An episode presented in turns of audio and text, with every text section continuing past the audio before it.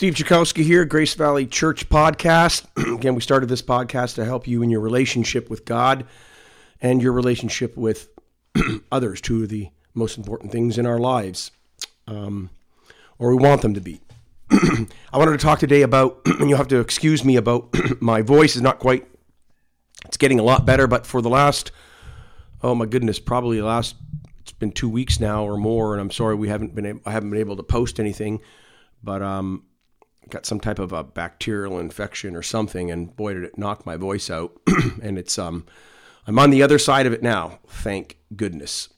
Um, terrible waking up in the morning, especially in your hoarse most of the day, and so feeling better. Thank you so much. Um, uh, I wanted to really talk about how to how to pray when you just can't. Um, I don't care how long you've walked with God.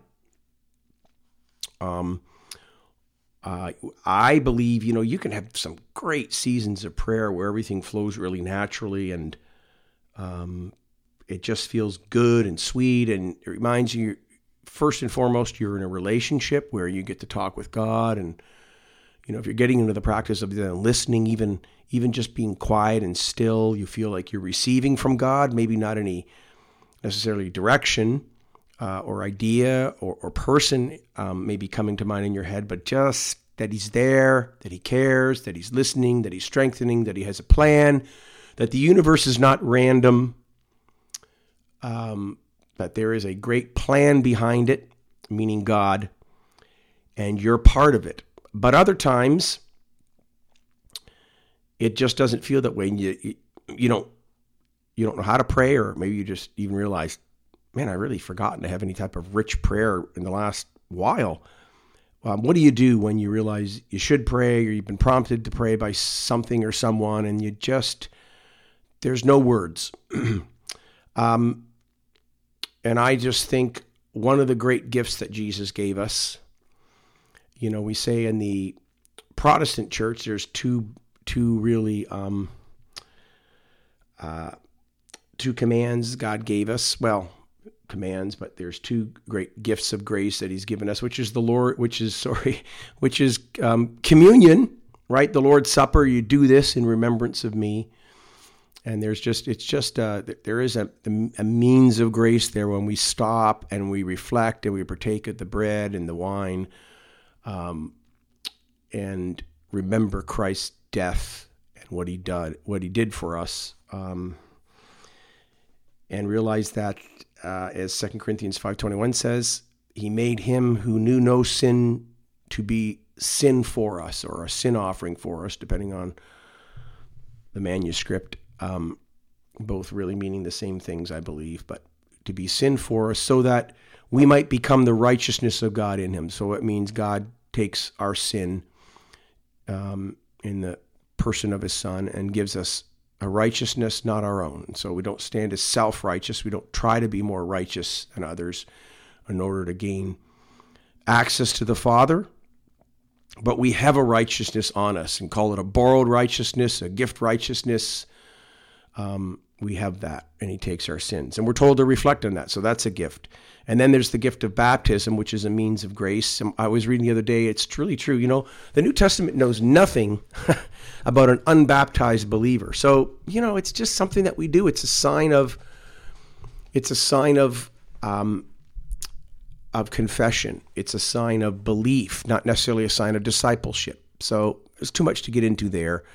But it's a great, there's a means of grace behind it. I think God just does something through and in baptism. Not not that we're fetish type believers, meaning there's I mean, at least Protestants don't believe that there, there, there's some magic in and of the water itself, um, or any type of act, right? That you know God sees it and goes, "Oh, okay, now it's removed," except in the death of His Son.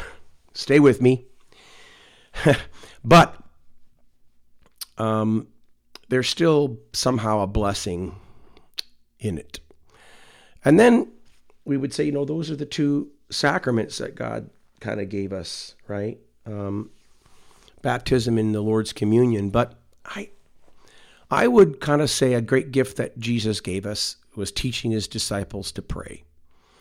And so when they came to them and said, you know, teach us how to pray, didn't mean they'd never prayed before, didn't know how to pray, but they thought, you know, here's a guy who, you know, well, Peter made the great confession, right? You are the you're the Messiah, the chosen one.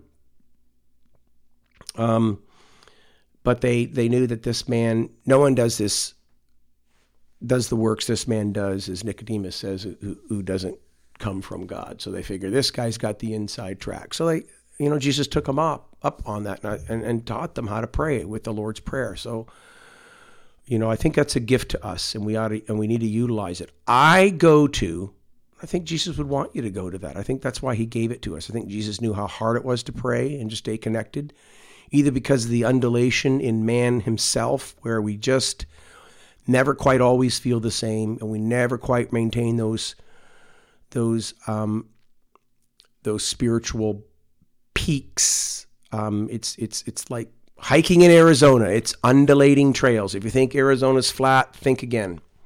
The valley's flat, but everything else is very undulation, up and down, up and down. So I think Jesus gave us the Lord's Prayer both to help us in our times of up in prayer, but especially in our down. It's a great formula that you just do it whether you're feeling anything or not. Okay, so you know, with all that said, I think aside, Dallas Willard, I like what he says about prayer. You know, well, just start where you are. You know, so if you don't, if you don't know how to pray that day, if you're stuck in prayer, if, if they feel empty, if you don't know where you're going, well, you know, what are you worrying about? Well, p- turn the worry into a prayer. Now, don't just sit in a chair or sit in a couch and and have a bunch of thoughts of worry and think somehow that you prayed, you know, you address God and you say, here's here's the things that bother me. Here's that regret of mine again. I keep thinking over and over and over again. Will you give me insight into it? Will you give me relief from it? Will you will you help me in it? Will you um, will you give me some new understanding? Will you help me, you know, to change maybe the way I'm thinking about you and the way you run your universe uh, and the way you run my life? So, you know, start where you're at and don't be too concerned about perfect prayers or perfectly formulated. With that said, Jesus took the disciples up on it.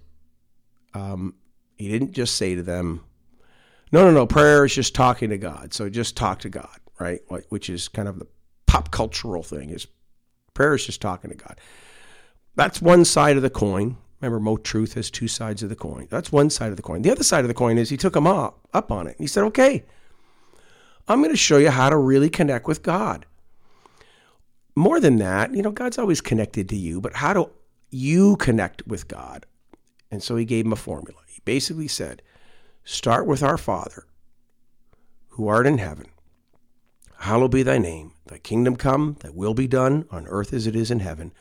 Give me this day my daily bread Forgive us my debts, forgive me my trespasses, as I forgive those who are in debt with me or have committed a trespass, because that's what it means, right? They owe me a debt. They've taken something from me that they should never have taken, right? My innocence, um, uh, you know, fair play, whatever it was. They took that from me. I can never get it back. They're in my debt. I'm going to release them from my debt. Um, and lead me not in temptation, but deliver me from the evil one. Okay. So it's basically in three big main. If you reflect on that, and sometimes, you know, as Dallas Willard used to say, you know, just sometimes just taking a little bit of a phrase and just meditating on that in prayer, that's a good thing, right? But that's more of a spiritual discipline. But I would just say three main phases. First of all, you start with God, right? So you don't know how to pray. You don't know. Just what he's saying is like, you know, tell God who He is back to Him, right? That to me is some always, I always break out into thankfulness, and I used to feel guilty about that. Oh no, I'm just supposed to be kind of telling God how great He is, not saying how thankful I am. Well, it's so attached to that. After years of trying, I can't divorce the two, and I think it's perfectly fine. Again, uh, you know, we're not legalists here with the Lord's Prayer. I rebuke you that you have strayed from the formula. Um, don't worry about that. Part of this is to release you, almost like a battery jumpers on a car, so you could start the engine and really have a, a, pour yourself out to God. So start with God. Tell him how good he is. Tell him how great he is. Tell him how thankful you are for the for the friends in your life, for for, for his past movements, for his for his um, you know all his faithfulness, and just so start with God. Get your get get that attention on God. That that that really helps us from just making help me, bless me, use me, you know, rather than you know the supreme end of man, which is to bring glory back to God, right, and begin to enjoy Him. So start with God. That's what I do. If I can't, don't know how to pray. Sometimes I'll just whip through the Lord's Prayer as a, as, as, as a beginner. I don't care if if it's perfunctory. I just say the Lord's Prayer entirely. Then I go. Then I stop, and then I go back slowly, and I just say, God, you're good, and you're great, and I don't feel that way, and I feel like I can't pray, but you just start focusing on God and who He is, and what He's done, and maybe the cross of Jesus Christ, and then let all those good things come pouring back to you. Okay, so start with God. Then He says then you're to say, you know, um, thy will be done now in or on earth as it is in heaven. And I don't know if that's just a, in a, I don't think that's in a general sense. You know, it's, it's thy will be done with me. what's your will? Not, not necessarily your will for my life, just what's your will and I want to be part of it and I'm willing to yield my agenda to your agenda. That's basically what you're saying. It's that whole key point of transformation, which is surrender, which is I want to live in dependence and reliance, and it's your will over my will, and it's your agenda over my agenda. And so make that a focus of your prayer, even if it's short, and just talk about surrender or maybe your lack of surrender, you know, or your lack of being so caught up in the love of the world and love of other things and I can't live without them and I feel so sad if I don't have them. And I mean, it's a good sobering exercise, right? Of not being in so in love with the world, which is kind of we're a lot of things sometimes as Christians, but somehow love of the world and money and all that stuff and acquiring it that just doesn't bother us anymore like like a, a, a former generation tried to guard against becoming worldly. Now it's like we don't, eh, not a big deal, right? In fact, you know, don't do this, don't do that, don't do that. But you can love money, it's not a big deal. So it's a gift from God. So just go back to your agenda over my agenda, okay? And then after you've, you know, submitted your will to his will for the day, and for your life again, because it's a daily death, and you've told him how great he is. Then Jesus says, then tell him what you want. Give me my this is these are my needs, Lord. I don't care whatever the need is. Even if you it may be misplaced, but just tell him it anyways. It's part of the prayer, right? There's a great correcting and continuing to bring your needs before God, especially if you start with the other two, which was where you should start.